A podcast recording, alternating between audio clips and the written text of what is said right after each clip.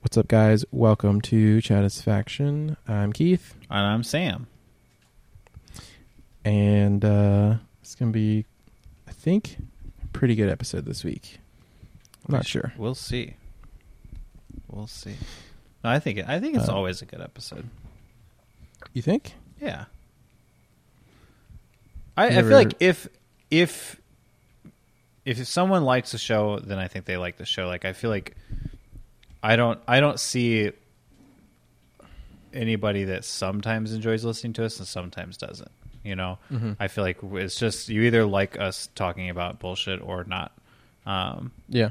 and so I, for in that case, like there's plenty of times where I leave the recording and I think, who the hell would listen to this? But Mm. you know, there are people that are listening, and so if they're listening, then they're listening. That's that's basically what I'm getting at. Real, real deep. Yeah, that's how I operate. Real deep. Um. So I got to talk about some stuff, some heavy stuff. I think. Yeah, uh, in Charlottesville, Virginia. This is no secret. Every everybody's pretty talk pretty much talking about this right now. Um, some white nationalists, some KKK members, uh, neo Nazis, which I think is a more appropriate term than traditional Nazi, have organized a protest, a rally at what was what was called Lee Park is now labeled Emancipation Park um, because of the removal of a statue. Um, I don't even know if it's about that anymore, to be honest. I think they just want to. I think they just want to get together and be hateful jerks. Um, but it turned deadly pretty quickly. It turned ugly really quickly, and then deadly. It started Friday night, I think the protest did, or Friday day.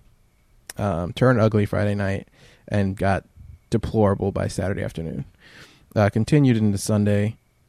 I think they're all gone now. We're recording on Monday, um, but uh, it's just some heavy stuff, and uh, so we feel like chatting about it a little bit.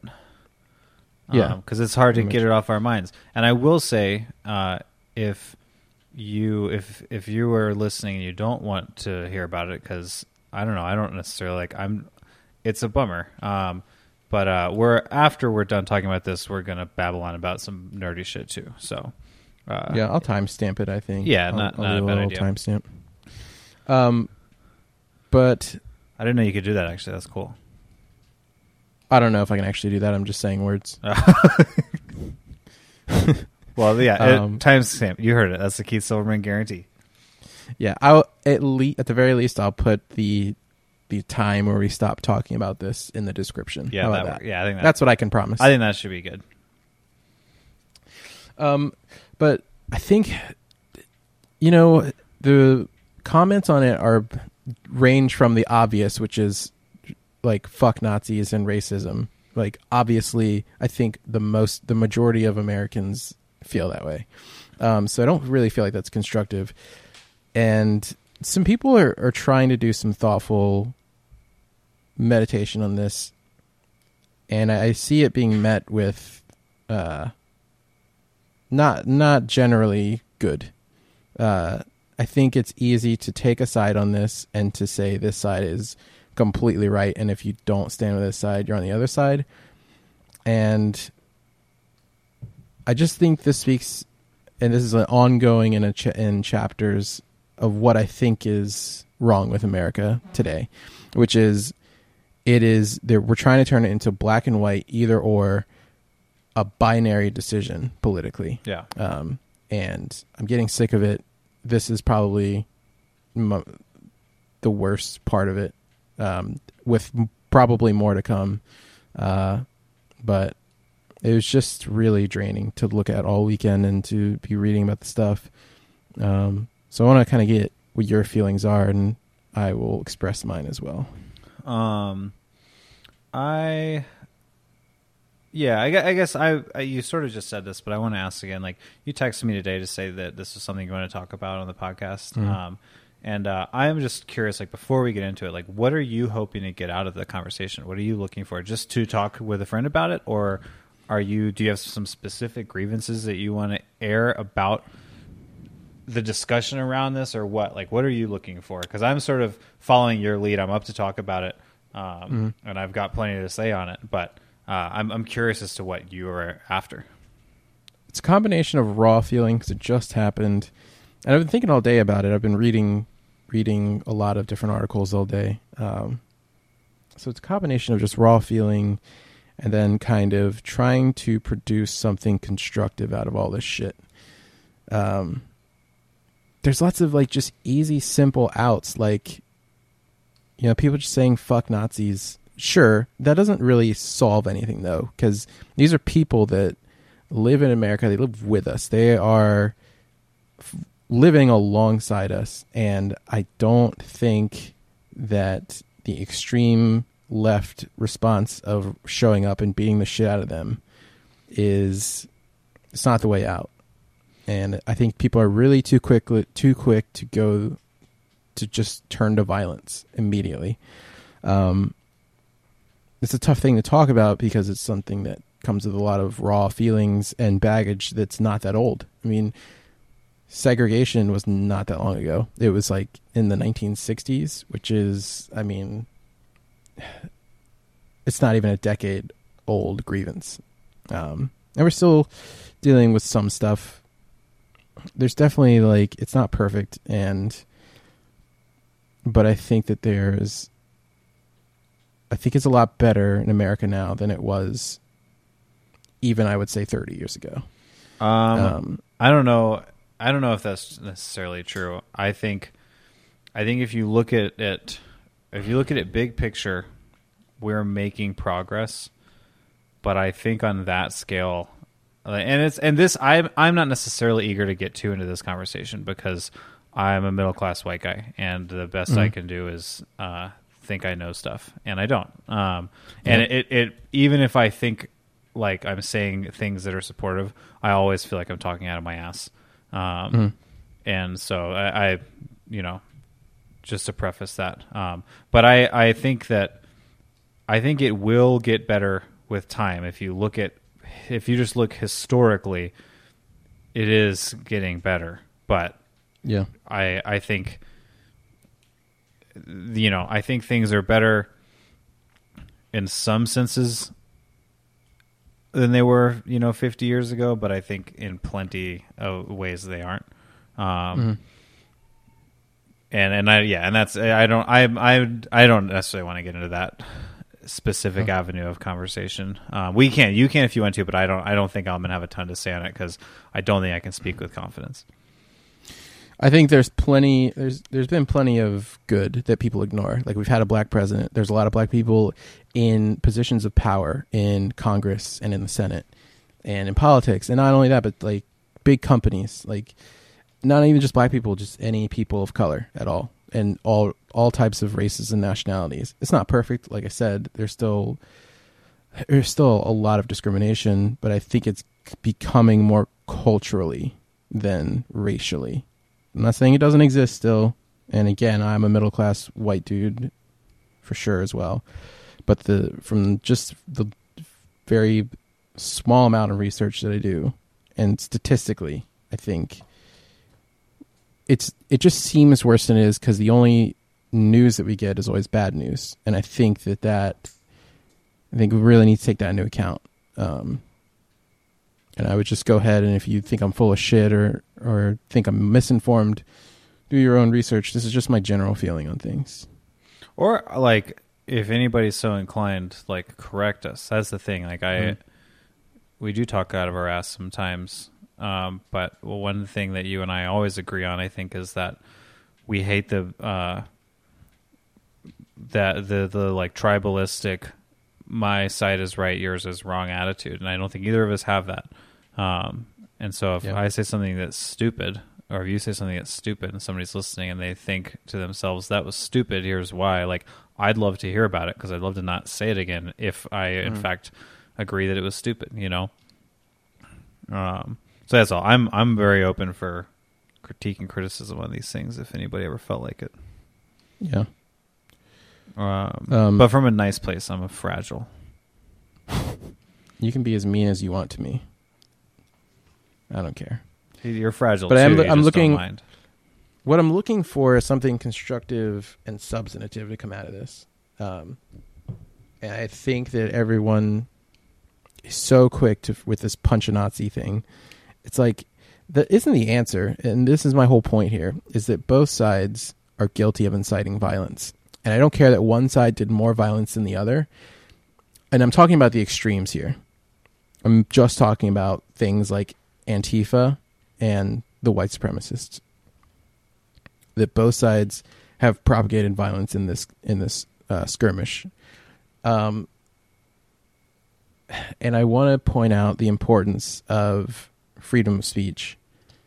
That we need to have it and we need to protect it. And even people as shitty as white supremacists, when they have legally gone through and secured the park to go and protest, like they are allowed to be there. Now they showed up with riot gear and weapons and shields and shit, and you could debate whether you could say that they came ready for a fight, or you could debate that they were they came ready to defend themselves. Because if I know if I was going with a group of people to a place I knew was horribly racist and knew that they were capable of violence, I would bring weapons too to defend myself. Um, but I'm not really concerned with that. I think freedom of assembly and freedom of speech they they should be protected, but only but so far. So I don't have a timeline of events that happened here. I know that at some point it got shitty and violent, and I know that when they marched on UVA, uh, that was probably illegal.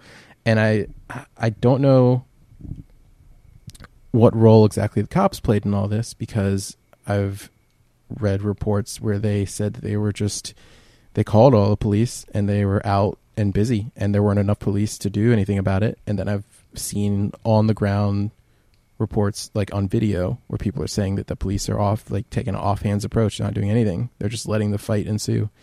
Um, and that is shitty and sucks. So I don't know what their role was in the whole thing. Um, Um, I've but- I've I've seen mostly that they basically were not involved until uh, that car drove through that crowd of people. Um, that they were sort of just there, very clearly not intervening, um, which Mhm. you know is is shitty. But I also like. Can you imagine being a cop in the current climate for police officers at a racist versus uh, radical liberal fight. Like, what do you do in that situation that is that you don't get in trouble for? Um, like, I'm not saying that I think that not intervening when people are getting the shit kicked out of them was the right thing to do, but I also can't imagine what it would be like to like, you know, you, there there are people there that have have gotten legal permission to protest, and then there are Mhm. people there protesting them, and so the cops Yeah. were essentially defending. They were they were standing between the two groups as best they could. Um, like I, people, particularly the white supremacists, are very quick to blame the police officers. It's their fault that things got so violent because they didn't intervene, which I think is horseshit. Mm. Um, like they they wanted violence, and that's that's something I've read. You know, uh, in, in a few places is that you know the reason they had this rally in Charleston or not Charleston in uh, Charlottesville was because it's a predominantly white college town. Uh, Mm. And they wanted, when the violence broke out, as they knew it would, they wanted it to be whites versus whites. They didn't. They wanted to. Uh, they they didn't want to further their racist image, um, even though that's their entire image. So I don't really understand why they're trying to hide that when they're not trying to hide it. Um, yeah. But that they wanted it to be like liberal white, young liberal white people that that were seen starting like enacting this violence and stuff. Mm. Um, and that's you know it's obviously just that's editorial. It's something. It's some opinions that I've read, but it makes sense. Like it's so much of it is uh, is like trolling. I feel like. Um, It- it's so obvious that it is too. I mean, showing up with swastika flags and doing the Hail Hitler thing is like what there's no point in doing that other than to goad people into acting. And that's i mean it worked. It worked and i'm ashamed of that. I think that that is deplorable. I think that i think it's just a fucking trash way to handle things. To these people have the my general feeling on white supremacists and all this shit is it sucks that we still have to deal with this. And and like like you and I it doesn't matter really but for like minorities to have to deal with this still. Um but these people the the the grouping or the gathering it's such a small number of people really. If you really look at it it's only a few thousand people in a country of 300 million. They're not gaining support they're only gaining fervor from Donald Trump as they claim. Uh, and Trump did a fucking horrible job of handling this too and that's the one thing I'm very confident in being outspoken about with Donald Trump is that he handled this real fucking horrible. I I'm not I'm Said- not remotely surprised. Like he doesn't give a shit. Um, Yeah, and I, I don't think it's so much that necessarily he's a white supremacist or cares about that vote. I think he just doesn't care about social issues in any for, sort of way at all. Um, and doesn't see it as an importance in any way. yeah. So it took him way too long to give the statement that he did today, which should have happened immediately. But even that was As- half-assed and forced. Like I just I don't I everyone was like I just don't care what he has to say. Uh, honestly, Yeah. It's it's interesting to see sometimes, but he's he's a piece of shit. Like, and I I don't as heartfelt as he could get. I still think would sound like bullshit. Like I don't know. I'd be interested if Donald Trump could ever deliver a speech that I thought meant anything to him.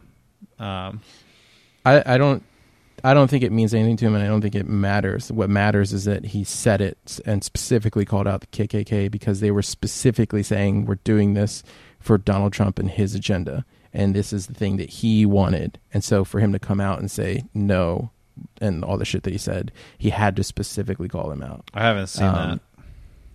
Yeah, it was David Duke, the guy who's like the big. Him and Richard Spencer are like the big Right.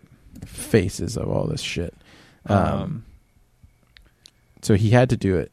But what was the point I was trying to get at before we got sidetracked there? Um. Oh, the uh, the real and unsatisfying way to combat this, in my opinion, I don't know if this is actually true, and this is just me. This is my raw feelings on this thing, is that just fucking if you let them hold their protests and their rallies and they don't come out seeking violence, you don't need to show up because they're going to speak into a void of themselves and their numbers are going to shrink the more that they see that whatever they're doing is fruitless and pointless um, and that they're irrelevant. Let them create their own irrelevancy. Um, one of the most brilliant things to happen out of this, and the probably the most appropriate response to this, is someone was there, and they or the internet, specifically Twitter, is figuring out who all these people are because they showed up maskless. They exposed all their faces.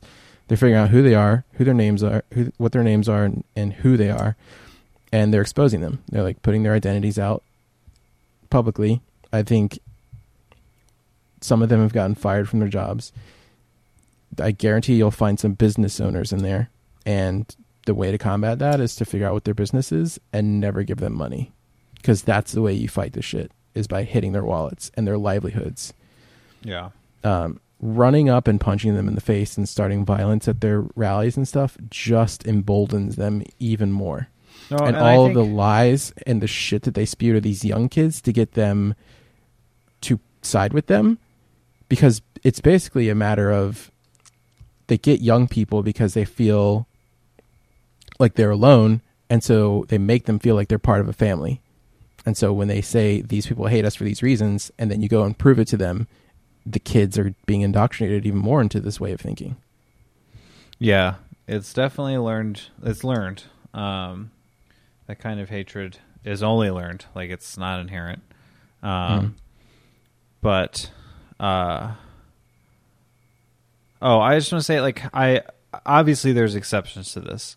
Um, I know Antifa in general, uh, you know, has ha- their their plan is sort of chaos. Like I was reading up on them because I didn't know that much about them. Um, and their whole deal is like that they want to cause enough of a problem that the message these white supremacists are there to unload doesn't get heard. Um, Mhm. and that is often through violence and stuff. And I, I know that there are some people that go with the thought of I'm going to punch somebody. Um, Yeah. But I think a vast majority of the people there, of the of the anti-protesters, uh, were there to be a body in that space, and then I think a lot of the people that end up turning violent are overcome with rage, because it is an enraging thing to witness. And I think what happens is there's this tension builds at the front lines where it's just these two pools of rage, um, and everybody's waiting for someone to step on the twig, essentially, and then it happens, and then it's like you want that rage to have an outlet. Like you've everybody's had that feeling where you're hmm. pissed and you want someone. You're like, say the right thing right now so that I can open, so I can open up and just yell at you, like just just say the right thing. And you you even though you know deep down there's absolutely no benefit in you going off flying off the handle or whatever. You still want that person to do it so that you feel like you have the excuse to do it because it'll feel good in the moment. Um, Yeah. and I, that's that's what these things are. I know there are people, there are some people there that go with the intent of of things getting violent. I think, uh, like we said earlier, I think that the white supremacists were hoping it would get violent because if if the if their opposition is who starts it, as far as they're concerned, it makes them look better, even though they then run over people with cars. Like they don't come out looking good in this situation. But like you said, it if they are able to act innocent and, and state these facts, then it helps them, you know, maintain their numbers or whatever. I don't know, but it's saying violence isn't the answer. I agree, but I don't think you'll talk to many people that actually think violence is the answer. Mm. Um, and that that's the difference. That's sort of the the hair I wanted to split was that I definitely agree, but I think most people do agree. But when you're there in that moment and you're so enraged, like I can't tell you confidently that I wouldn't have tried to punch somebody if I was in that in that crowd. Um, as much as I like to think I wouldn't, because it's there's no reason, there's no good reason to at all. I think it would be very hard to not get so furious that you didn't want to just hit one of these assholes. I know, and but that's the thing is like there's no benefit to hitting them. All you're going to do is incite more violence. And another thing is they're not even worth fighting because they have no power at all. And there's this is clearly a struggle for some sort of power, for some sort of meaning in what they do. And if you just give them no time of day and don't respond to their goading, which is just that, it's just goading. Like they just go there. That's why they have swastikas, and that's why they're doing the Hell Hitler thing. It's just to troll you into doing something stupid, which worked. It worked 100%. Um, Um, I I I love that solution, but I, it's just not, it's not possible, unfortunately. Um, I think that's I think that that's the reason. Like, I feel like I've I've been of the opinion for years that that would uh, it would reduce school shootings if you didn't hear about them. Mm. Um, you know, all these these kids see it and they get the idea that they can go out in a flash and be famous. You know, and what if we somehow didn't do that? You know, what if we kept it down and didn't tell anyone? Like, what if there was just a universal agreement that the media would would say very, you know, would report on it as minimally as possible. You know, it happened. These individuals, you know, this tragedy happened. End of story. They don't play the fucking tape and interview everybody they know and do all this shit. Like, but it it can't happen. Like the cycle is the the news cycle is too huge at this point.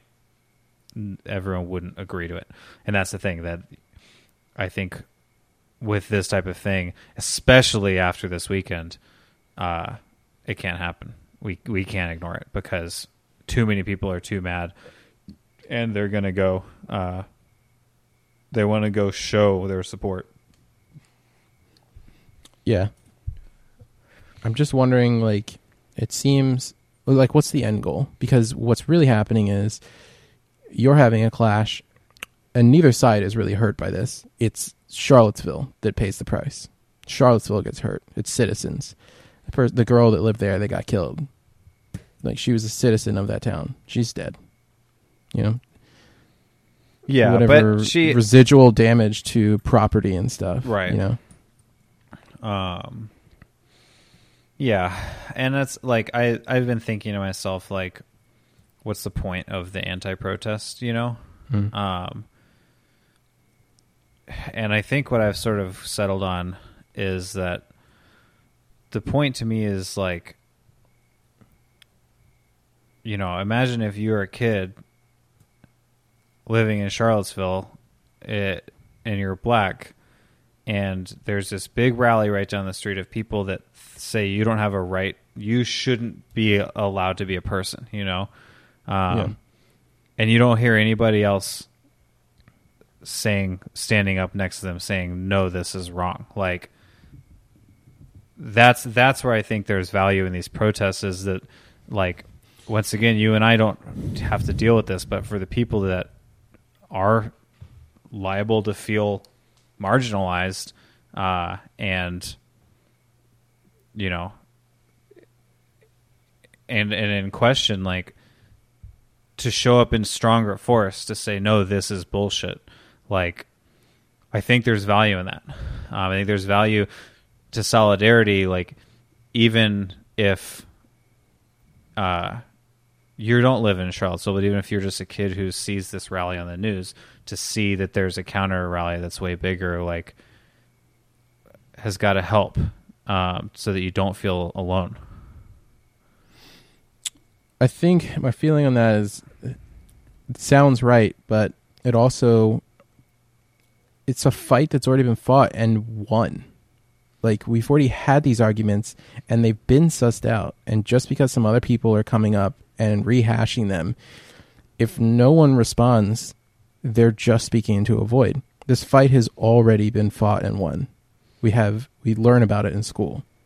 You know? Yeah. It's like there's no there's nothing stopping you from being all that you want to be in this country except for you mostly i would say um is the gen- my general feeling on it again i don't i don't know We Like, yeah, we could get i only have my experience but there's a these- there's a whole conversation. There's a, a lot of conversation there about like systemic racism and white privilege and all that all that jazz that uh, I don't think we're prepared to get into right now. Yeah. Um but that's that's the thing is like it's a fight against racism. That fight has been fought. We've won. We're here now. There's still going to be stragglers. Maybe they're a little more emboldened now than ever. They're not, but they're small. They're insignificant. They have no power. They're nowhere near what a real Nazi was. They're neo Nazis.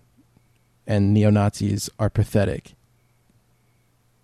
Um, yeah, they are pathetic, but they like the they don't feel that they have to wear masks anymore because Yeah. uh, the president of our country said some ridiculously racist stuff and still won the election. Like, there's there's reasons why this is resurging now, and it's because Yeah. people in power are I don't know if sympathetic's the right word, but they're they're not yeah, maybe sympathetic. Like they they believe at least that a lot of the people in positions of power are either on their side or not concerned with the their opposition. Um, I don't know Yeah. what their actual end game is. Like I don't know what they want. What like what the fuck are they actually after? I know the pr- the basic the premise uh, of the initial protest was about the statues being taken down, but that was Yeah. the, that was not the reason those people were there. That's not why the KKK uh, and the white nationalists were there. They were there. I don't know why. It wasn't to protest that statue, um, and that's what I don't get. Is like, you know, there's all these movements right now, and it's like, you know, Black Lives Matter is out there trying to have some accountability, like in the police force, and to show that Mhm. you know black people should be treated like everyone else. Uh, Yeah. What do they want? What did what do these white nationalists actually want? Like it's Yeah. I don't get it. It's it feels like the Occupy Wall Street bullshit where it's like we're mad and it's like okay, what do you want? And they're like, well, I don't know. We just want you to know we're mad and that we don't we Yeah. we're upset that our white culture is being diluted. And it's like, oh well, what do you think we should do about it? Like, do they just want? Is their goal in these protests to have all the everyone who's not white leave? Like, is that what they they actually envision happening? Like, I I just truly don't know. Um, They they don't have a goal, and tha- and that's how I truly feel about it. Is that they don't have a goal. Um, I they have to know that what they want is wholly unattainable. Just just semantics, like the numbers that they have, they're not they're not going to achieve what they want. They are outnumbered severely.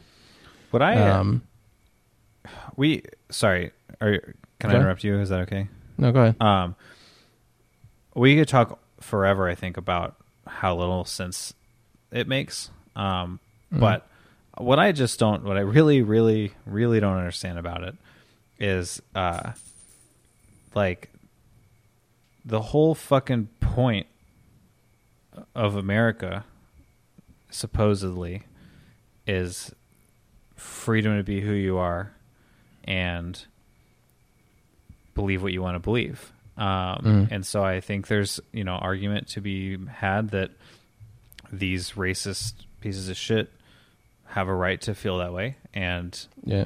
uh, that's their American right. But why the hell do they want to live here when that's our entire thing? That's like moving to chocolate country and then protesting that you don't like chocolate. Like, why would you go there?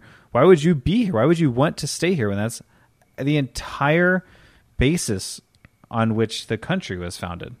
Uh, and it That's wasn't the, it wasn't freedom of race at that point because everyone was racist at that point. But Yeah. it was a it was a freedom of religion that as we have uh wizened up as as a species that's expanded like it's the whole america's supposed to be a melting pot it's an immigrant country like that's the statue of liberty and everything like why would you want to live in this country uh when your strongest beliefs are 100% the opposite of the foundation of the country I, I mean, I don't know. You know, yeah Um, but another thing to understand is they grow up with a different. They grow up with a different understanding of the Civil War. They're taught like in the South, it's taught differently than it is up north. Um, so what they think they're doing is fighting for the America that was that they were fighting for in the Civil War. Um, and they think they're being outdone, and they are, and they should be. Common decency has spoken to that and it has already fought the war and won on that. Um, so i don't know how we go from here constructively. Um, like i said i think the best thing to do is to straight up ignore them but obviously no one else feels that way. Well, one Um, good thing I think this is going to come out of this um, is that I've already seen like multiple southern cities are saying they're going to take down their Confederate monuments um, Yeah. in response to this, uh, and like it shouldn't be an accomplishment, but you have a bunch of prominent Republicans uh, outwardly decrying uh, racists and mm-hmm. it's it's ludicrous that that's something that needed to happen, but I feel like it is. Like, you know, for the first time, you have uh, everybody in, you know, and I've sent everybody, everybody, but you have a lot of people in Washington are are you know tweeting and shit like, Mr. President, you need to call this what it is. It's terrorism and shit like that. Like, yeah That was the 100%. whole- that It is was- domestic terrorism well, yeah, that was the whole argument when the that kid gunned down that black church, and I don't recall hearing that from any senators or, uh, you know, representatives. Like, it wasn't a thing. But so this is this is gross enough, and the villain is. I mean, the fact is, the only villain that anybody's ever been okay with killing, the only human villain that, that is constantly okay to kill in movies and video games are Nazis because they're just universally accepted as terrible.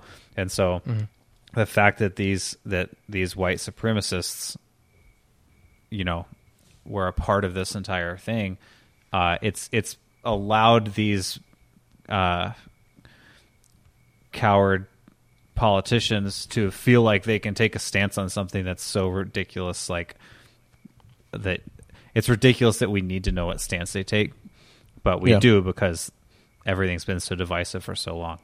Um, so that's something good that is going to come out of this event, this particular event. I think is that there's focus. There's focus on on these negative things more so than there was, and I think it's good that all these Confederate monuments are going to get taken down. Um, and I'm interested. You know, you're still living in Richmond, Virginia, the capital of the fucking Confederacy, uh, and you and I, you know, lived, you know, a stone's throw away from the giant, gigantic Robert E. Lee statue.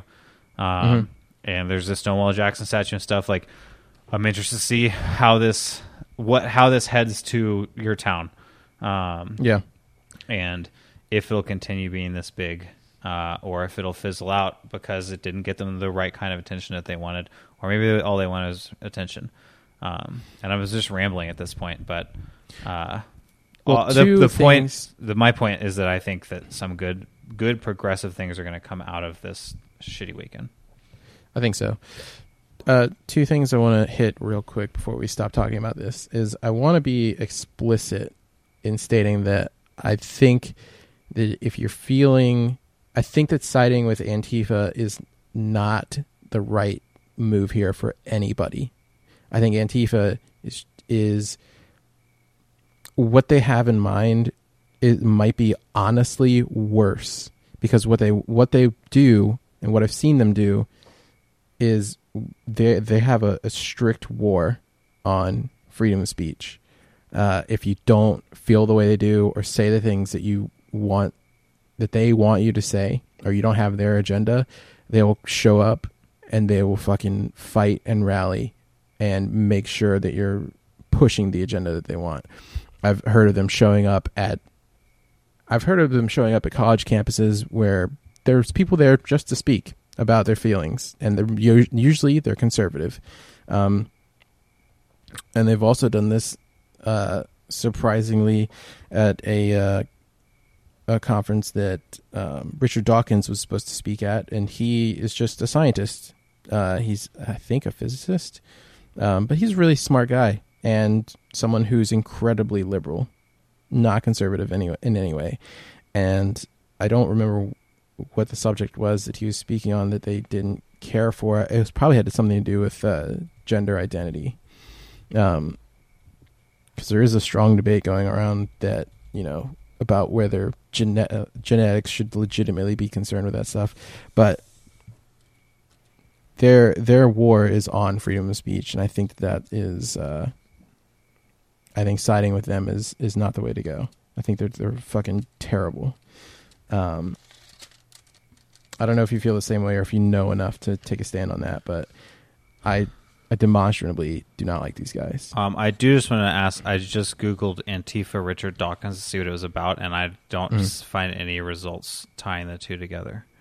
Really? Um, yeah, I see something about Richard Dawkins having a speech canceled because of some tweets. So maybe Antifa was a part of uh, a part of the protest or something in that. Yeah.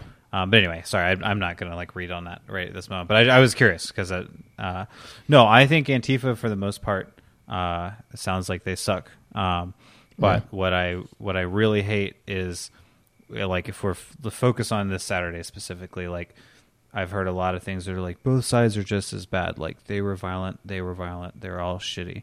Uh, and like if you compare individual actions, uh, I think you might that might be true. If you compare the worst members of each of those groups, I think that might be true. But if you compare the best members of each of those groups, then it's not true at all. Um, the best members of the uh, the protesters were white supremacists. Um, Yeah. The best members of the counter protesters were people that don't like white supremacy. Like, and Yeah. that's it is. I think that that gets drowned out in this conversation of both sides were shitty, both sides were fighting, both sides are doing this. It's all that is true. It's hundred percent true. But one side was there because they think white people are a superior race, and the other side was there because they disagree. Um, and Antifa, like to me, it's not it's not Antifa versus the alt right. Uh, Mhm. It's white supremacists versus everyone else. And Yeah. to say I'm against the alt right and I'm against white supremacy is not to say I side with Antifa. It means we're both fighting on the same side of this fight, but it doesn't mean we are on the same team exactly. Um, and so I agree, and I think that just like you're talking about uh, the white supremacists using this shit to recruit, I think Antifa is going to do plenty of that as well. Um, Exactly. And I think that they represent equal and opposite sides um, on the spectrum. I think Antifa is the left extreme, And and I think that that uh, the white supremacists are the right extreme. And a, a lot of people like to view the political spectrum as a straight line, but I, I see it more as like a horseshoe.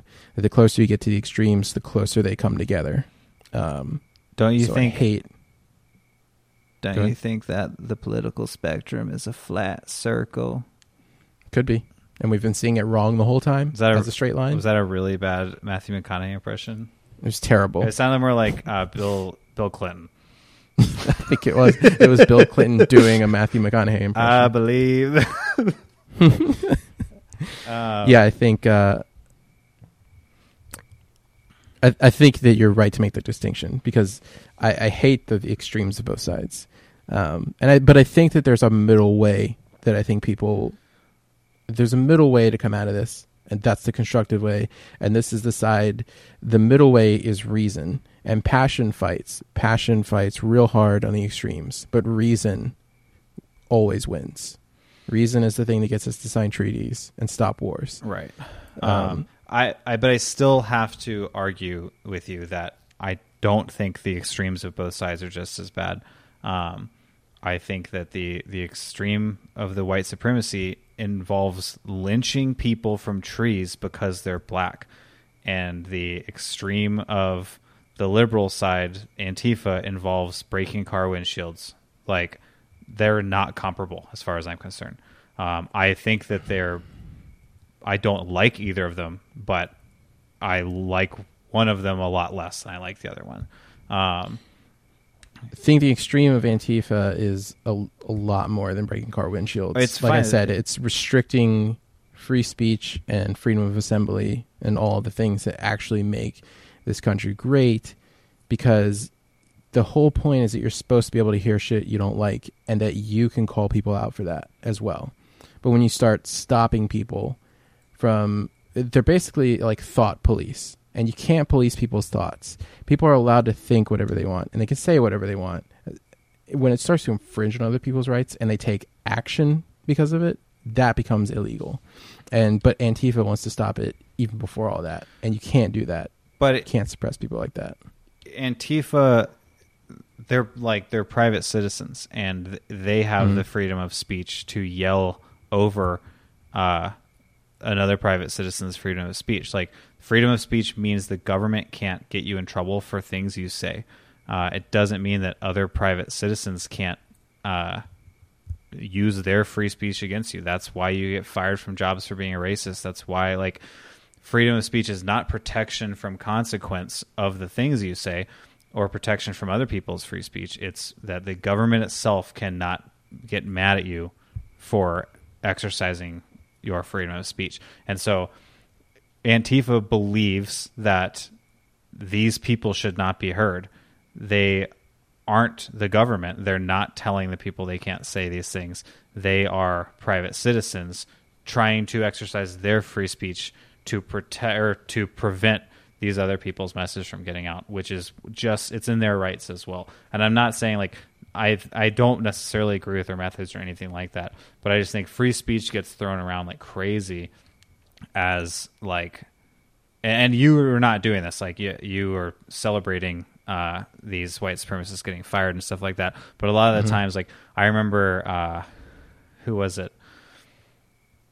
Rob schneider like said something about uh, basically he made some like anti-vaccination comment and then uh, the or maybe it was like Gilbert Gottfried. I don't know. Somebody made an some B list celebrity made an anti-vaccination comment and then got dropped from like a insurance company ad campaign because obviously a fucking insurance company isn't doesn't want anti-vaxxers as their mouthpieces.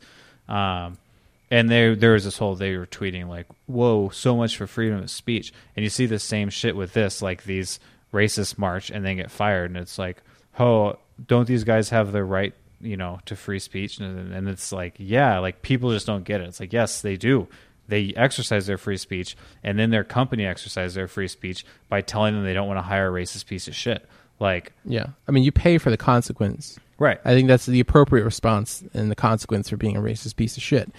Um, I I don't know if I have an elegant argument for it. I, people have said it better than me, but I know that the road we're going down with Antifa, they're basically making it in certain cases. They're making it so that people are nervous to express their honest and true thoughts about things for fear of them coming after you and then labeling you as alt right. They label people all the time as alt right that aren't alt right at all. And when you label them like that, you're throwing them into the pit with people like David Duke and Richard uh, Spencer. Um, and people are stifling their free speech. And there's you see a lot of stuff about like cultural appropriation and stuff. Um, it's they're not heading down a good road with this stuff. Uh, and I think that's as far as I'm prepared to take it. I I'd have to read up more on on it to make a, a better argument. I, I mean, I've been getting in trouble all day trying to express my feelings on this stuff and and and uh, like having to elaborate because I'm not good at like I don't have it prepared of like what's the best way for me to represent these ideas. I just have to like talk them out with people and hopefully get them to understand where I was I was coming from. Well, and the- which I've done. I've done throughout the day, but uh the problem is that like these things happen and we have gut responses um, and i think like we've been trained societally to just, take that gut response and roll with it you know um, and that's that is i think that's part of the big reason why we are where we are is because everybody's acting on these gut responses and i'm not uh I that's and I'm saying I think that that's like that's all our impulse all the time, and so then you gut response to someone and they say something back, and then it's like, oh well, this was just my gut response. Like, you know, in order to really argue a good point, especially with something as uh, complicated as this, like there's a lot of research that needs to be done, um, and it doesn't change your gut response generally, but it's still worth finding stuff out. Um, and, and that sounded bad. This that whole thing sounded like I was saying you don't know what you're saying, but that's not what I meant. Um, I know what I know what I feel about it, and I it might be a case of I don't know what I'm saying. I know what I want to say, but I'm I don't know how to exactly express it in a way that I can think I can get everybody to understand I where I am at on this. So I think basically what I'm trying to what I want to relate relay to people is that this is not a binary thing. Like I think a lot of people are making it out to be. yes, And, and my final kind of thought on it is that it's not binary. This isn't black and white. This is a, a this is it's a rainbow. It's really complicated. Any really anytime you're you're talking about anything involving humans living together that have different ideas of stuff, it's ridiculously complicated. And I want people to get out of the habit of just labeling something one or the other. Um, you really have to understand. You have to read. You have to do your research. I'm not great about that, but I've spent all day today reading about everything that happened. Um, it's a rainbow, and I'm tired of hearing left versus right. And the way the political climate is with this stuff makes it a non-constructive uh, debate every time we talk about this stuff. Um, am I right? I don't think so. Like I don't know if I am, but this is just kind of how I feel about it. So the other thing I wanted to ask you was um or did you want to like speak to that or have any closing thoughts about that? Um, yeah, I'll have some closing thoughts. I, I like what you just said, and I, uh, I think, and this is maybe a little bit more broad, but I think the problem is that a lot of us can agree on something that's wrong, Mhm. but it's really hard to agree on what's right. Um, yeah. and I think that pretty much everyone agrees, except for the select few, that white supremacy is wrong. Uh, but how to handle it is is where all the argument happens. Like that's there's the only reason it could potentially have come off like you and I were arguing or disagreeing in this conversation. It's not because either you or I think white suprem white supremacists are are right or good. It's because of all of the other complication around it. You know, um, and I think that's the problem is that uh, like as a society we can agree that this is wrong and then we get so upset about what we think is the right way to be right that then it's like I'm right, you're wrong about what's right. Like, and I feel like no one can remember that we're all supposed to be on the same side. Um, Yeah. um, the side that's against racists. um, yeah. and that's uh, yeah, I think that's my final point of all this of this conversation is just that, uh, yeah, it's hard to be. Oh, I wanted to ask you a question too, but you you do yours first. Um, what do you feel? How do you feel about the removal of these monuments, and specifically That's like exactly Rob- what I was going to ask you. Okay, yeah, like specifically like Robert E. Lee and the Confederate monuments. How do you how do you feel about this stuff? Um, I think they should be removed. Yeah, I what do you think should I, happen with them? I was uh I was sort of back and forth for a little bit, um, but Mm. I'm hundred percent now. I think that uh, What was the tipping point? um, this definitely helped. Um, Mhm. Just thinking about it, like from a logical perspective, like because the the big argument against removing of these statues, I feel like, is that you shouldn't erase history. Um, Yeah, and like history isn't statues uh, history isn't flags flying over like courthouses. Um, history is history and it's recorded and it's in museums and all of that shit uh, is fucking known. Like tearing down a statue is not going to wipe out robert e. Lee from the history books. Um, and i don't believe anybody is making the argument that we should act like the Civil War didn't happen. Um, I think that I think that celebrating a failed treason doesn't make any sense to me at all. I think having statues dedicated to people that tried to leave our country and failed does not make sense. Even if they were heroes for their people, it doesn't make sense to me. Um, it, you know, like it's it's such a it's such a bullshit thing to add to arguments, but everybody always does it, and I think it's somewhat appropriate in this particular situation. But like, it would not make any sense to have a statue of Adolf Hitler in Germany, even though the like Adolf Hitler rose to power because people loved him and thought he was going to do good Yeah. things for their country. Like he was at a certain point in history a hero to people. Um, and he still is a hero to some stupid people. Um, but he was wrong and he lost, and we don't celebrate that. Like, I it makes no sense to me in our country that you would that it would be okay to celebrate uh, a a traitor and a failure. Yeah. I feel exactly the same way. I think that Robert E. Lee, first of all, after the Civil War was over, n- not a single uh, general was accused or tried for treason at all. They were all pardoned and they all lived remarkably comfortable lives for the rest of their lives. Some of them went on to be college professors, some of them just straight up retired, but they all lived prosperously and none of them were hanged or executed for treason, and that's ridiculous. Um, yeah, they are traitors, and I don't, I don't see why we can't just take them down and put them in a museum, and that kind of that kind of keeps everybody happy because you're not you're not erasing history, you're just putting it in another place, and maybe a more appropriate place. Um, yeah, or but I mean, like they they could go in a museum if there's space for them, if there's reason. But they're literally they're fucking statues. Like it's Yeah. not this isn't Robert E. Lee's statue that he carved of himself. It's not his self portrait statue that we're talking about tearing down.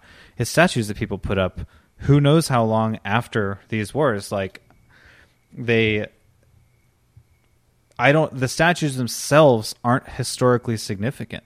Like I Right. I could see them potentially uh you know going in a museum, but I don't even think it's necessary. I think we could literally tear them down. Um and it would be fine. Like mm-hmm.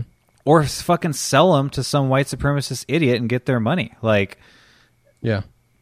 I you know it just doesn't it doesn't make sense that especially it doesn't make sense to me that the United States government would pay money to maintain flags and statues of traitors um, Yeah. or or state government. It's just none of it makes sense to me, and that's all just having to do with the traitors aspect of the war. Then you add the fact that it is that there's a lot of negative racial connotation to them, and absolutely continue getting them out, please. But I think you can remove the racial component because people will always argue that, oh no, it's not about that, like whatever. I think you can remove it completely, and there still is no reason for them to be celebrated or exist. Yeah. Absolutely. Um, yeah, yeah, I'm, I'm, uh, I, I'm, I like that we both wanted to ask each other the same question, and I like that we have the same thoughts on it. Yeah. I, th- Um, I think. Uh, yeah, that was really good. Um, Uh, but so yeah. I th- I th- go ahead. oh, I was gonna uh, move us on. Oh, well, before that, um, it's, we're both done with this, and I, I want some feedback on this. Uh, I'm gonna give out my email, and anyone that wants to send some feedback, or if I'm wrong about something and you have some proof, or want me to read something, or you just want to express something, uh, my email is uh, silverman2287 at gmail.com.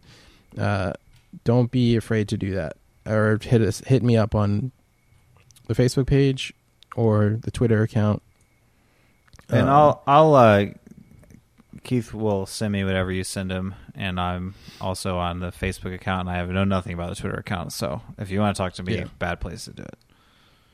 yeah um so that's my personal email and you can you can send stuff my way or just tell me i'm stupid. I i don't care. Do that. But i want some feedback on this from people who feel passionately about it as well um and have something constructive to add to this conversation. And i think that uh we can move on now. But yeah, I sorry, just to piggyback on that really quick, like uh this stuff is it weighs on you and you want to talk about it. And I mean you as in us. Like it, it weighs on us and the, the impulse is want to talk about it, but the world is so divisive right now that it it's scary to open your mouth because uh you're either right or wrong in people's minds. And so like Right. I appreciate having this conversation with you. I think you appreciate having it with me because I don't think that's where either of us are approaching it from.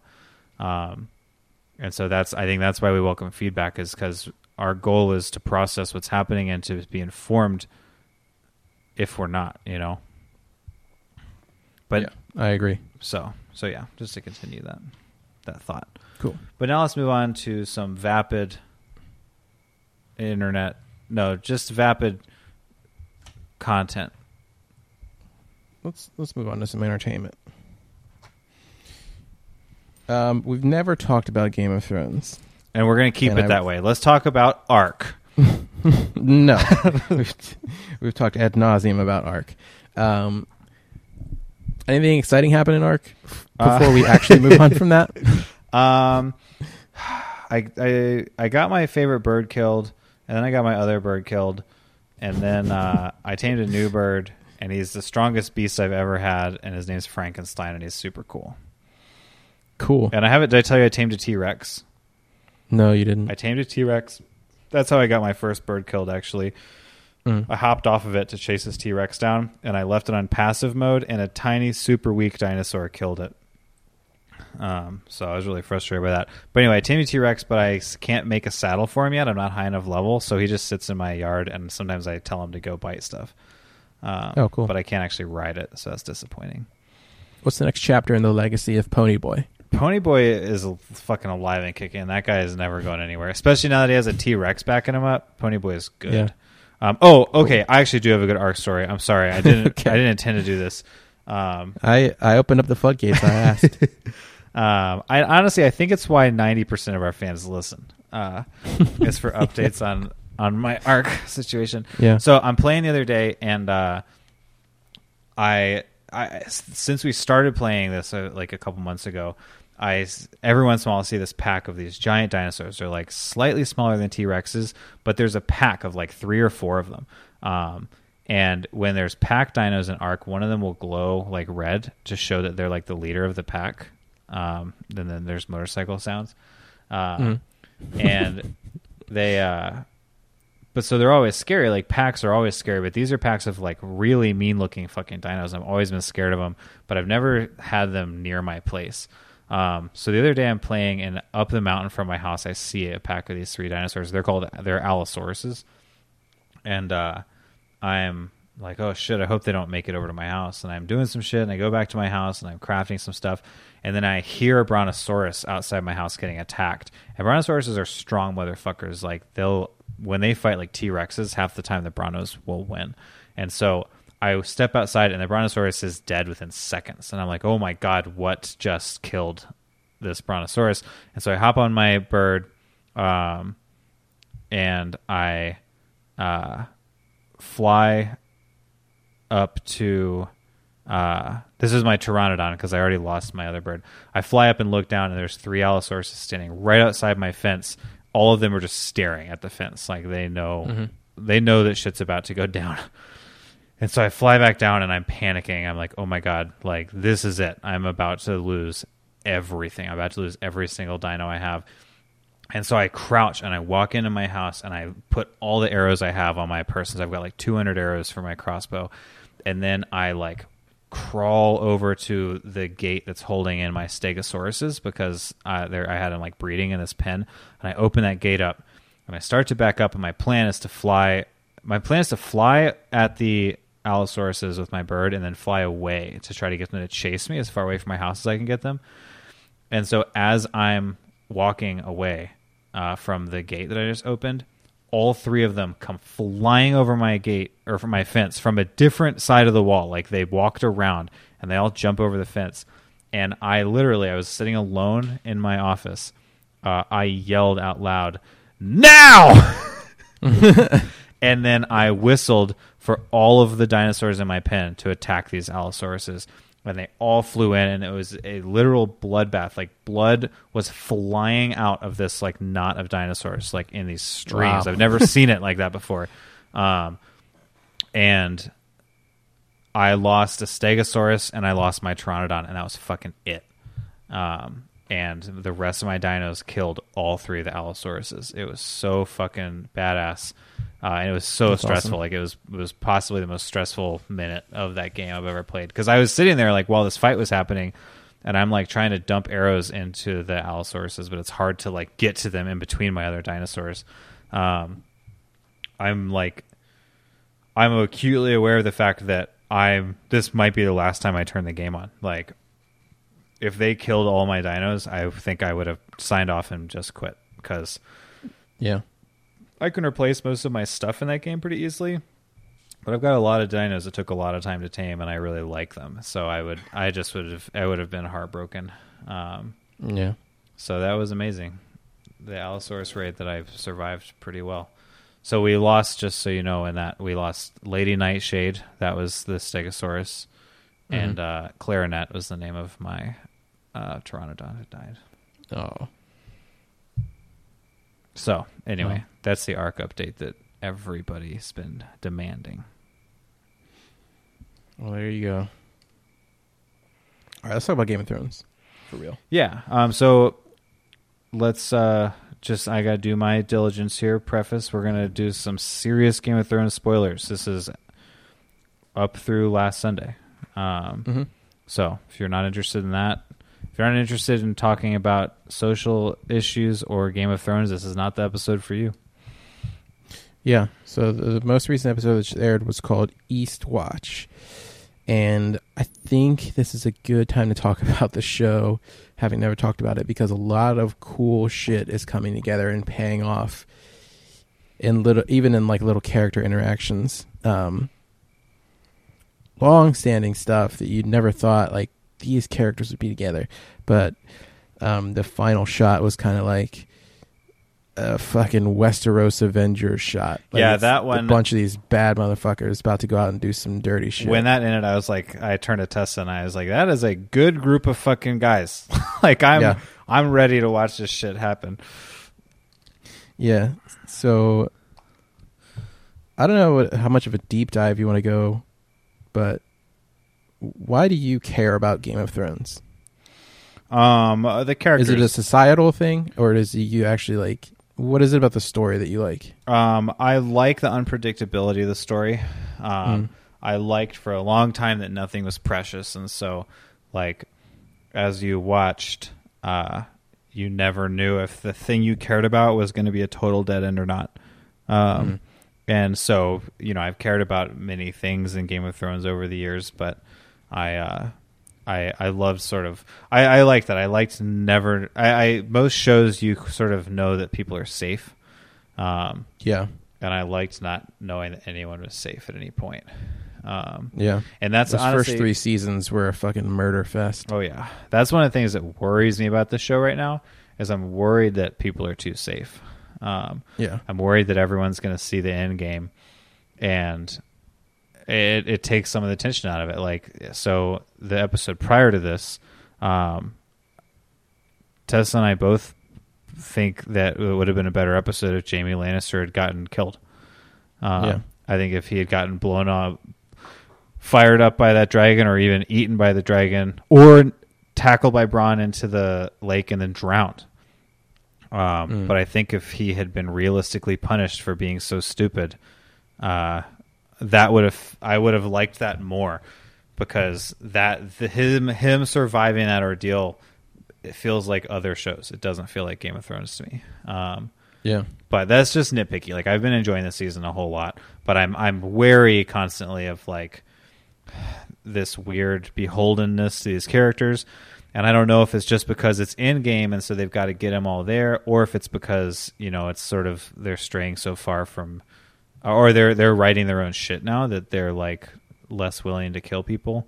I don't know what it is, um, but it just makes me nervous. But then there's been a good bit of like things have gotten pretty fucked up this season.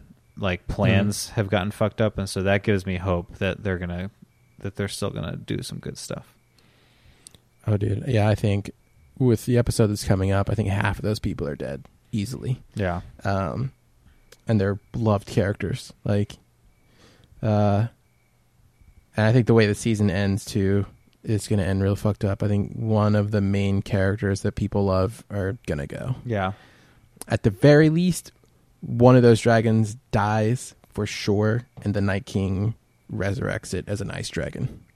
Oh, that'd be at the pretty very cool. least. Um, but yeah, I think what I like about the show also is the unpredictability of it. But I, I've had what sucked about it was I already knew going into the first season. Like I watched it after everybody else, so I already knew Ned Stark got killed. So I was like, man, how awesome would it have been if I hadn't known that, you know? Um, but then once I watched the first season, I was right there with everyone else. I- societally, I watched when the second season was starting, and I didn't know that. Um, really Yeah, Cool. and it was great. It was a fucking awesome surprise. Uh, yeah And I've heard people, I think before my brother watched the show, he was like, Oh, I already know the big spoiler, so I don't want to watch it. And I was like, eh, It is, like, that sucks that you know that, but it's fine. like, yeah just keep watch it. Like, there's so much more happening all the time. Um, you know, at this point, I don't think there's any spoiler that could ruin Game of Thrones. I don't I want to know them. Um, Mhm. and oh, just talking about spoilers, uh, there I'm going to find the exact wording for you. Last week, I I because of Facebook read the headline of an article. Um, let's see.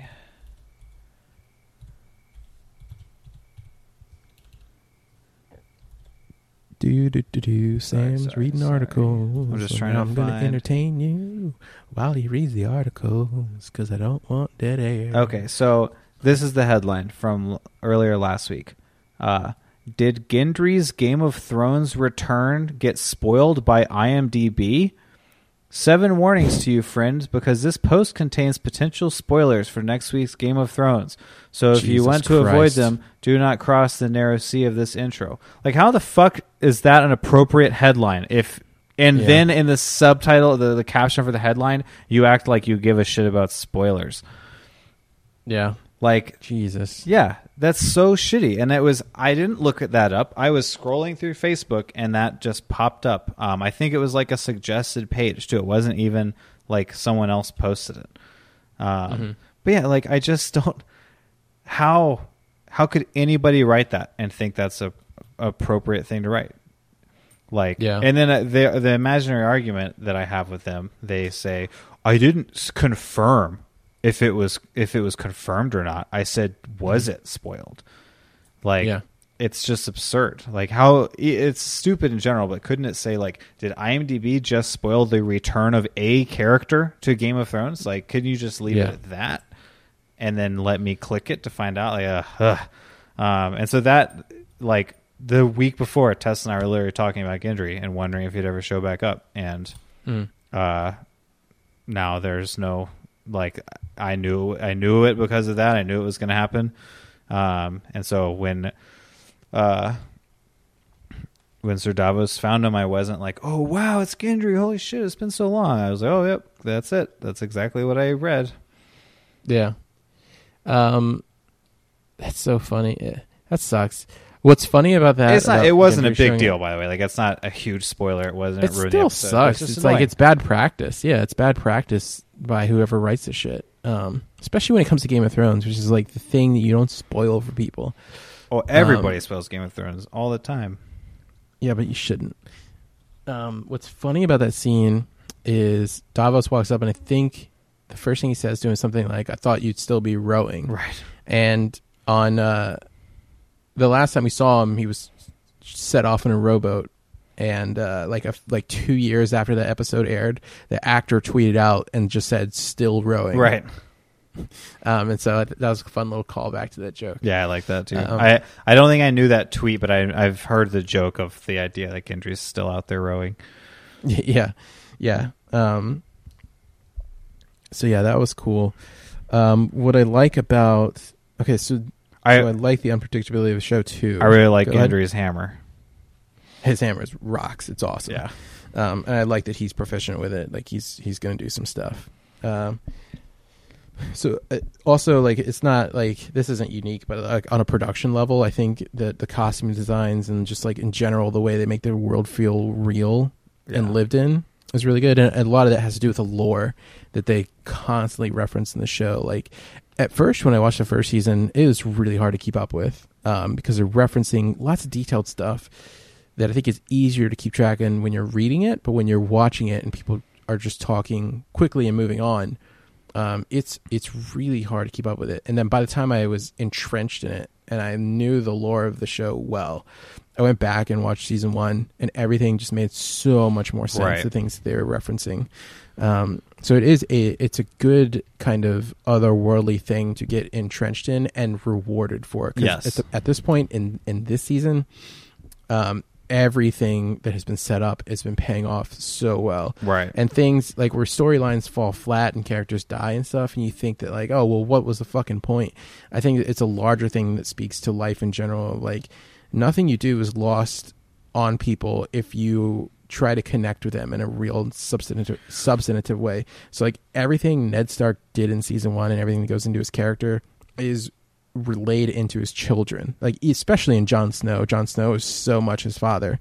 And n- try not to repeat his father's mistakes. Like those are important things to know and learn and to understand about those characters so that when they do this these children are trying to figure out how to navigate the world too. They have their their parents ways and mistakes. Um to learn from so I, I like the way that all that stuff is paying off and it it's more of like well that was pointless and like you're seeing like no nothing's pointless everything that we do is important because it carries on um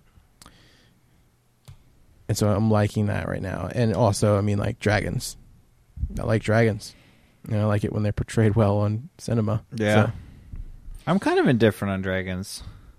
Yeah. like they're cool in the show. They do a good job with them, but Yeah. I'm not. I'm just in general not like a medieval or fantasy guy, which is another. I think that's another good mark for Game of Thrones. The fact that I like it as much Mhm. as I do, um, and I don't really generally care for fantasy. Um, yeah. Those dragons have some fucking weight to them though, because they've they've been building those guys up for a long time too, Yeah. and uh, yeah, they don't overstay their welcome for sure. Um, specifically, we saw them in battle for the first time, and I thought that the way that they filmed them and the way that the way that they filmed it and the way that they portrayed it, it made it almost seem like it seemed like a fucking like Vietnam era war film yeah. where the spray of fire that came out of his mouth looked like napalm bombs going off. Oh yeah. It was it was cool. Okay, so here's a question: Why didn't she bring all three dragons? Um, I think she didn't need to, to be honest. Like, I, I think she didn't need to, and why risk all three of them when you could just take one and it's fine? You know? Because uh, like the idea of risk, like if she's risking Draconis, if she loses Draconis, she dies or she gets captured. In which case, like her other dragons are useless. I don't know. It just seemed like a weird play, but I'm sure there's there's enough reason, I guess, to not do it. Um, um, also probably budgetary reasons. She was like, I know they they can't afford to. to render these fuckers. Yeah. Um. No, I. uh Yeah, I'm really digging it. Um. I think there's also a wild factor. Like she controls them, but not but so much. And she probably has more control when she's riding one. So having one dragon out there, I think she has a specific goal in mind with that battle. Right. And just wants to do that and and be real to the point. Because Jon makes a good point of like, if you just run in there and burn everything, you're not any different from, anyone else. So if he could, she could show that she has control and she's targeted, and she just burns those wagons and like soldiers that happen to be there in the per- periphery, but her goal is to like burn their resources. Right. Um, so I think that's why she doesn't bring all three. Um. And So I've said this before, I think to some degree. Um, with shows like this, I really, really enjoy uh, watching them myself, or you know, with friends and talking about them. But Mm. I really don't like internet speculation. I don't like Yeah. reading internet theories and stuff because trying to figure out what's going on with me and my friends is one thing, but trying to figure out what's going on with the collective knowledge of the entire internet and all of their Hmm. capabilities, uh, it's just it's it's too much. Um, especially people who have read the books. yeah, people who've read the books or people who read leaked scripts or they've read about casting decisions for the next seasons. Like there's all sorts of extra information out there that I don't want.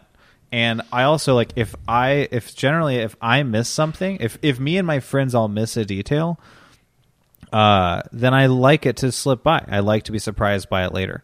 Um, Mhm. So I just want to preface that because I know you're more into reading stuff. I don't know if you do, uh, but I know you're more open to it at least.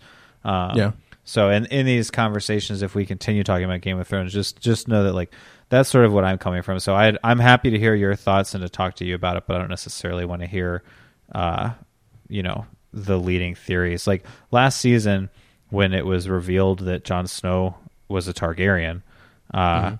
I was super surprised and excited about it. And I remember talking to somebody the next day, and they're like, "Hadn't you heard that theory?" Uh, Yeah. And I hadn't because I don't read that shit, and it made that moment so much more fucking fun for me because it was a huge surprise. Instead of me just going, "Oh, yep, there's that thing I read. It's true," like I got to just be stoked on it. Um, Mhm. But if I had come up with it myself, then when that had happened, I'd be like, "Yes, I'm right." That would have been like really exciting. Um, Yeah.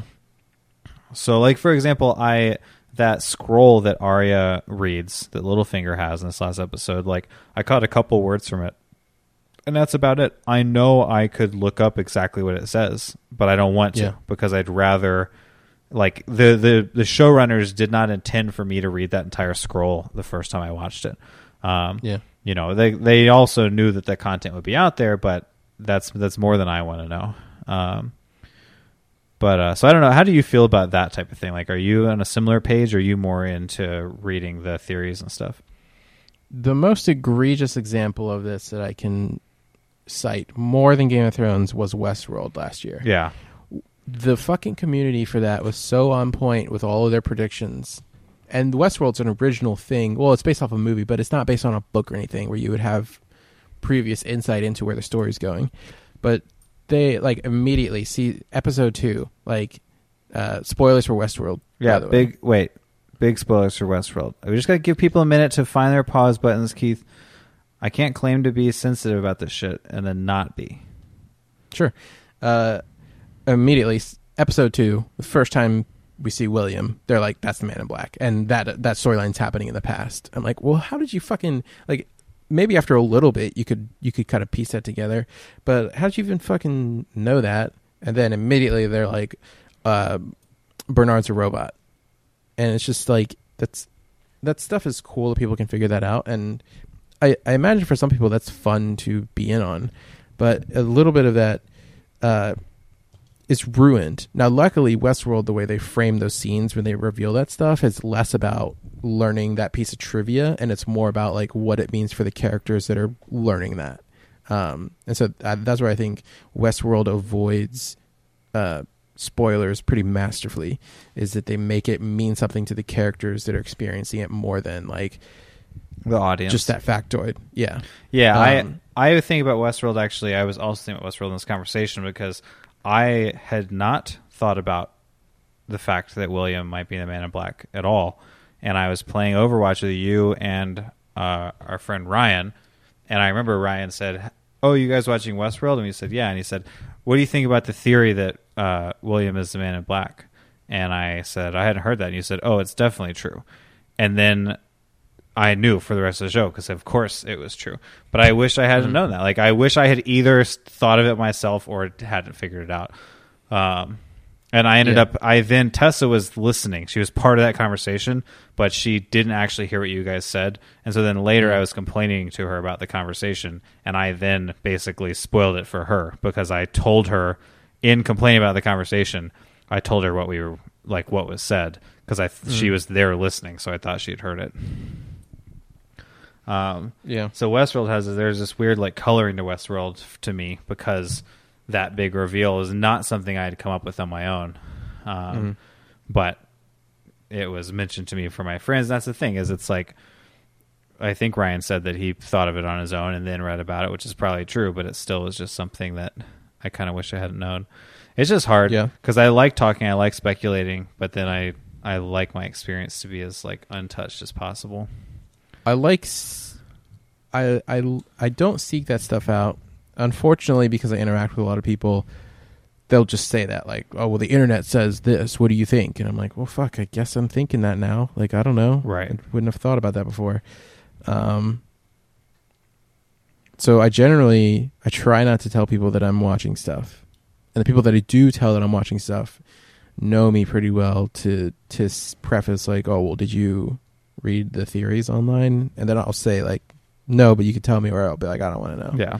Um, but yeah, generally, and it's especially when people start watching Game of Thrones, I'm like, tell no one that you're watching it. Just watch it, and then like you can talk to me afterwards, and I, I'm good about not spoiling stuff. But if you just fucking tell someone you're watching that you're watching Game of Thrones, so many people just want to flaunt the fact that they know facts about it. Right. Uh, Or they'll just be like, wait till the next episode. Dude. Yeah. Wait till next season. It's like, don't do that. You know? Yeah. like, why you're ruining a little bit of like uh, uh, the big part about Game of Thrones is being caught off guard. You know, Yeah, and that's anytime something big happened, it, it happened in a moment where it wouldn't usually happen in in any sort of other storytelling medium. Yeah, and it's so hard to avoid it. Like even when you're mostly caught up. I remember the Red Wedding episode. Like hmm. I had just flown into Richmond and everyone's like, You watch Game of Thrones, did you watch Game of Thrones yet? And I was like, No, I haven't. Like, you gotta watch it before you see anything. You've gotta watch it before anything gets spoiled. And it's like, okay, like no one told me exactly what was happening, but I now know that something huge is gonna happen in this episode. Like and it just changes the watch. I so I when I the Red Wedding was not a surprise. Like what exactly happened was a surprise, but I knew some huge shit was going to go down for that exact reason. Like Yeah. because they're like, oh, wait till next episode. Oh, do you like this character? Just wait, they get so cool. And it's just like, why do you have to say it? Like, what is it? What's the benefit of you saying that? I have a worse experience, and what do you gain? You know, um, yeah, it's just hard. Like, and I've done it too. Like, even as sensitive as I am, it's really hard not to. As a nerd, we're excitable, and so we want to be excited about stuff And that's Yeah. the thing. Like when it comes from a place of excitement, I can I it's easier to not fault the person. Like I still get frustrated, but like I know it's not this malicious thing. Whereas like some Yeah. people it is. Some people it's like like you said they just want to prove that they know something, and like then Mhm. I just get pissed. It's like why? Yeah. Why? Anyway, I Yeah. I it was a big tangent, but what I was gonna say was, did you pick up on the bomb that Gilly dropped? Yes. Um, yeah, and I'm I'm interested to see what that what what effect that ends up having. Like if it'll matter. Um, I Mhm. imagine the only reason it was in there is so that it will matter, but is it or is because it will end up mattering. Um, It should matter because I think because he's legitimate, he's legitimate. I think he's the rightful heir to the throne, But- not Daenerys. But that's the thing, like Daenerys isn't a rightful heir. Like, like there there is no right at this point. Like the rightful heir to the throne, uh, is like by current Westeros law. I feel like, uh, Gendry is the rightful heir to the throne. um, but he's not because Robert took the throne in a rebellion. Yeah, but So- but didn't uh, the like the Targaryens had to they took it from someone else.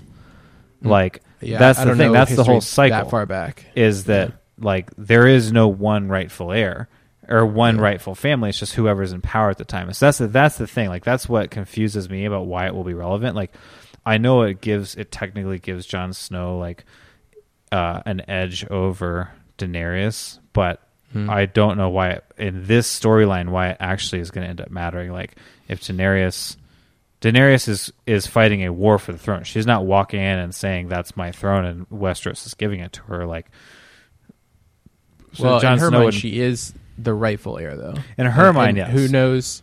And maybe she's she would be respectful of the fact that Jon is actually the rightful heir. Because if you're if you're going to act like it's only legitimate legitimate if it applies to you, then it has no legitimacy. Yeah. And I think that she's a little more respectful than that. So I have to imagine that that's how it's going to be important. It's going to be important in a big way, and I think the biggest way, the most important way to us as fans, is we're going to see Jon riding some dragons. I think Yeah, that I- motherfucker is going to tame one of those guys. I hope something like that happens. Sort of, but I don't know. I also like him on the ground. Um, Mm. The thing is, though, like even if if he has a claim, like Jon doesn't want the throne, and so I'm just I'm I'm interested to see how it plays out. But I thought it was an interesting an interesting little bomb to drop with to no Yeah. fanfare. You know, um, I mean- that was that was kind of cool. I think the biggest thing is that he's not actually a bastard. He is a legitimate Targaryen. Yeah, because even even with before that, with him being oh well, Lyanna is his mother, and it's not um, Ned. Um, that just means that like Ned was a good dude and his integrity is intact. yeah. Um, but he's still a bastard of another couple, but he's not because Yeah. their their marriage was legitimate. So yeah, that's exciting. I think I think it will pay off. Um, I think there's a very good chance that information never gets to Jon I think because I think a really good Game of Thronesy thing to happen would be for Daenerys and Jon to start fucking. Um, yeah, and I would kind of love it if they did. If as audiences we knew that uh, they were incesting, but uh, but they didn't know.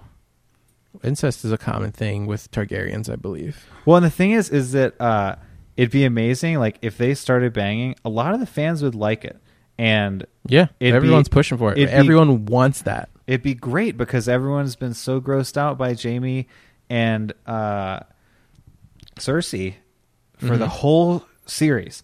And so if Yeah. they managed to make the fans root for incest, that would be just fantastic. Yeah, I mean, they already are. They're fucking. They're all about it.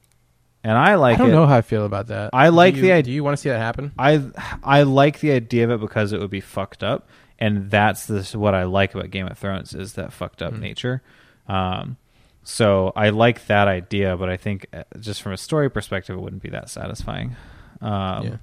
No, but I I think we talked about this. My my dream for the show uh, is that there's this big war for the throne and this big war against the White Walkers, and that the White Walkers win, and the show ends with the Night King sitting on the Iron Throne.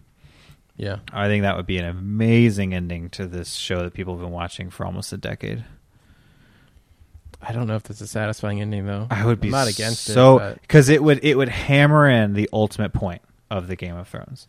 Um, Mm. It would it would the whole point is that this stuff is fleeting, and that you know in the Game of Thrones you either win or you die. Like, and I think it just would be like it'd be such a perfect like every single storyline that you're invested in ends in tragedy. Like that would be fucking cool. It just would be bold. It would be bold as shit. It would be super cool if a show like this show is the it is the cultural like zeitgeist right now, and it has Mhm. been for years. Like it is the show that more than anything else everybody's watching. Um, and so if the number one show that everybody pays attention to and everybody watches has such a fuck you ending, it would just be fantastic. I don't know if it, I think that's wholly unsatisfying um, because I think Yeah, the but that's more important the point. I think the more important and core element of the show is that history really matters and knowing your history matters and everything that happens no matter how pointless it seems carries on and it matters in a way to someone else. You, you always talk you always hear in the show how they talk about my father and my grandfather and my our house does this and here's the history of this and we're going to hold this grudge for a hundred years because you burned my fucking father at, or grandfather at some point you know? Like all these things really matter to people. And so what they're fighting, what the White Walkers represent, like, is the great equalizer, their death. And really what what the White Walkers in my weird brain represent is climate change. Like the only way to fight it is together. And you know, that last scene where they're all like, "Well, fuck you, you did this to me, and and your dad did this to us, and he was shitty." It's like it does none of that matters. Like we're all here and we're all on the same side. Like we're alive, they're dead, and they want to kill us all and erase all that history. So it's mean, so it means nothing. So we have to like put all of our shit aside and fight together. You know, really come together. I think that's the ultimate point of the show. I, I think there's no way that it ends with the Night King on the throne. Um, I think it would undo everything that's that's really underlyingly great about the show. Um, Uh, I don't know how it ends. I think it I would hate- hammer in everything that's great about the show. I don't know. I don't know. Maybe in the hands of like a good storyteller who I mean, really build it that. and that's that's what I said. Like when you asked me what I like about the show, that that is sort of what I said is that I like how unpredictable it is, and I like that you never know which of these storylines is gonna get snuffed out, and so Mm. like that, uh, that just yeah that that falls into that. Like I would love that as an ending because it would be the ultimate version of that, the ultimate fuck you to the viewers, which is what happens in that show. You get Oh, you like this character? Fuck you, they're dead. Oh, you like this storyline? Fuck you, it's done. Like yeah. there's been so much of that throughout the series that I think if that's how the series ended, like I can't Game of Thrones, I can't see that series ending with a happy ending and being satisfying. It's not a happy show. It's not a happy place. Westeros is not a happy place. I don't think it'll be have a happy ending, but I think it'll have it'll have a narratively satisfying ending. I think. I think someone that we're not thinking of is going to end up on that throne uh, when it's all said and done. And I think ultimately it doesn't really matter who's on the fucking throne. It's always like something shitty and awful. It's something that doesn't make sense. Like think- children being on the throne. Do you think it's going to be the. Night King's horse? I hope so. This season is the- going to end with the Night King uh, taking the throne, and then the next season is going to be the White Walkers fighting the White Walker horses. Yeah. And it'll be the Night King trying to warn everyone. Is like, it's you guys. The horses are rebelling. They're like horses rebelling. Yeah, a good one. We're too concerned with our internal politics. Mhm. And then the horses will come, and no one will see them coming, and it'll end uh, with a horse on the throne, and then the narrator that we've never heard before will say, "I bet you thought that this show was going to end with Daenerys Targaryen on the throne," and then the horse is going to look at the camera and he's going to say, "Nay."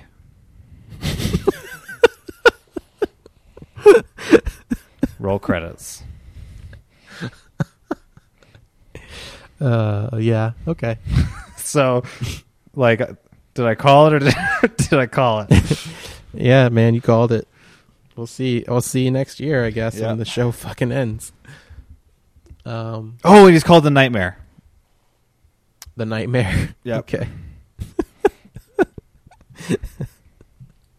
uh, that's good. Yeah. Uh, Oh, now I'm gonna be. favorite Now? I'm guaranteed to be disappointed. yeah. Um, Who's your favorite character on the show? Whew, it's gone through a lot. Um, I have Alive or dead? Who's just your favorite character that you've liked on the show? Um, fuck. Ding, ding, ding, ding, ding, ding, ding. It might be the Hound. You like the Hound? Love the Hound, His arc has been really great. and unexpectedly so. Um, Yeah. he appeared to be such a side character when things first started. I and I loved it. The the first episode when you see him in his fucking hound helmet, I turned to Jack and I was like, Jack, that guy is awesome. I was like, I fucking love that dude. He was like, Oh, the hound, yeah, he's fine. And I was like, No, that guy rules. And then I got to see him without his mask on. I was like, Oh, yep, this guy is great. And then like that was just a fun like picking a side character to be interested in and he ended up having a great arc and i loved like some of my favorite moments in the show were him and Arya together. Um, their entire like side side story was so great. I was disappointed when that came to an end. They were Um, great together. Yeah, I'm, and I'm so I'm pretty stoked that the Hound is part of uh, what's happening right now north of the Wall. Mm. Um, the Hound is probably my favorite.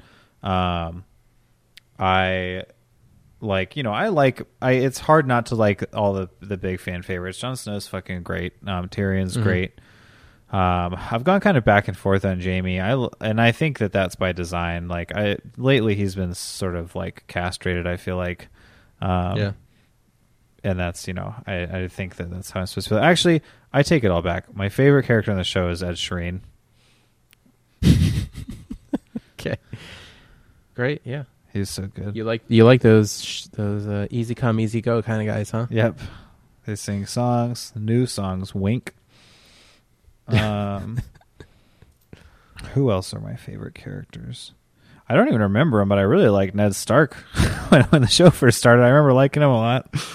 He's so easy to get behind. He's, Yeah. he's one of the few like truly good uh, characters Yeah. in that show. Um. Yeah. Let's leave it at that for now. I'm going to say the Hound is is my personal favorite character. Um, Mm. and then I also I will say um, another sort of just like silly personal thing is when the, when I first started watching the show, the first episode ends with Bran falling out of the window. Um, Mhm. and I made some joke about I was like Bran's the main character, and Jack was like, no, he's not. Like no one cares about Bran. And then like the next episode ended on Bran as well, and I was like, look, Mhm. this Bran guy is clearly like the most important character in the show. Um, Mm. And so I have to say, there's some personal satisfaction in how fucking powerful Bran has gotten. Um, Yeah. and so I really, I and I enjoy his storyline. Like I kind of like detached asshole three eyed Raven Bran. Yeah. Um, I think it's fun to watch. Yeah. How about you? I'm hoping I'm hoping that pays off in any sort of big way. Yeah, Because right now all he does is basically he acts like fucking he just carries the story. He's like, I know things because because I do. Now you get to know them because it's convenient. right. Um, He's the three eyed MacGuffin. exactly. Um, my favorite character from the beginning has always been Jorah Mormont. Really? So, uh, yeah. Um, second favorite character has been Bronn. I like side weird, weird side characters. Bronn Yeah. is just really a fun fucking character. Um, I think he's like the cool uncle that's easy to fall in love with, but but is like very not good to hang around with for a long time. Yeah. Um, bad influence, but fun guy.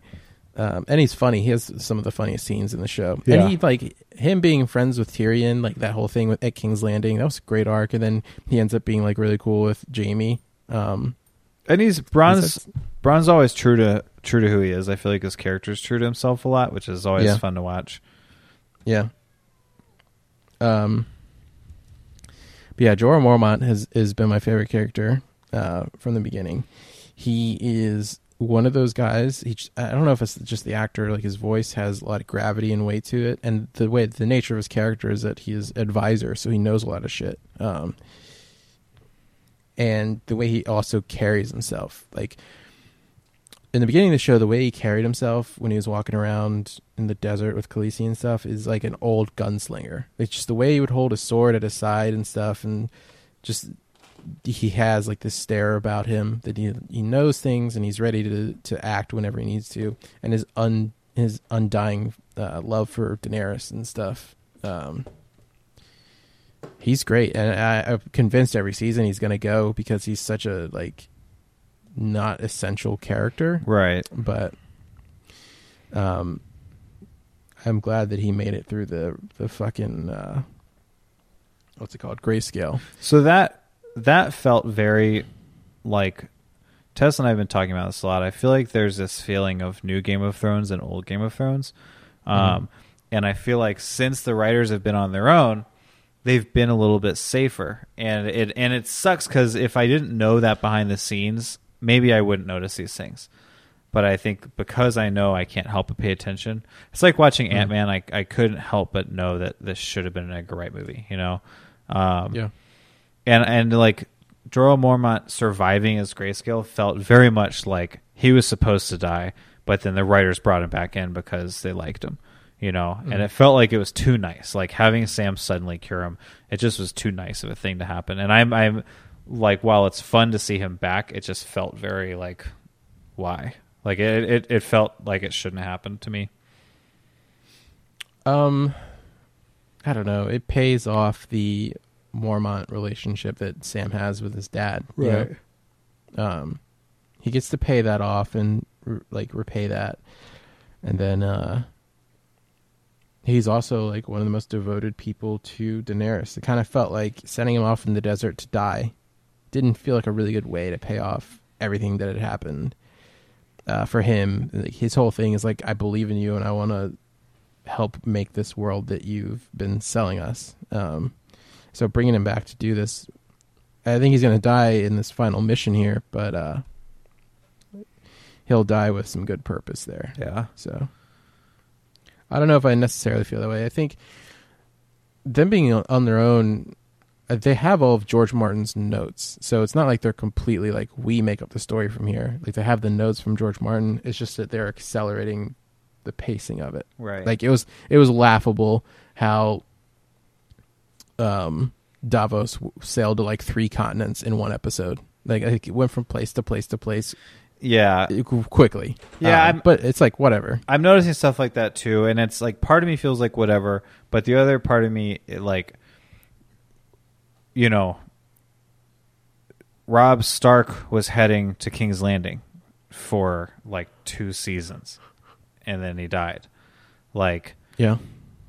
and then Jon Snow gets invited to Dragonstone, and he's there the next episode. Like, there's it's it's not it's not that it's inconsistent. Like, I understand time can pass in between scenes, but it's more that like when it moves that quickly, it lacks the gravity of like when it like beforehand when people would travel in the show, like someone said, "Oh, you know, we're going to the wall."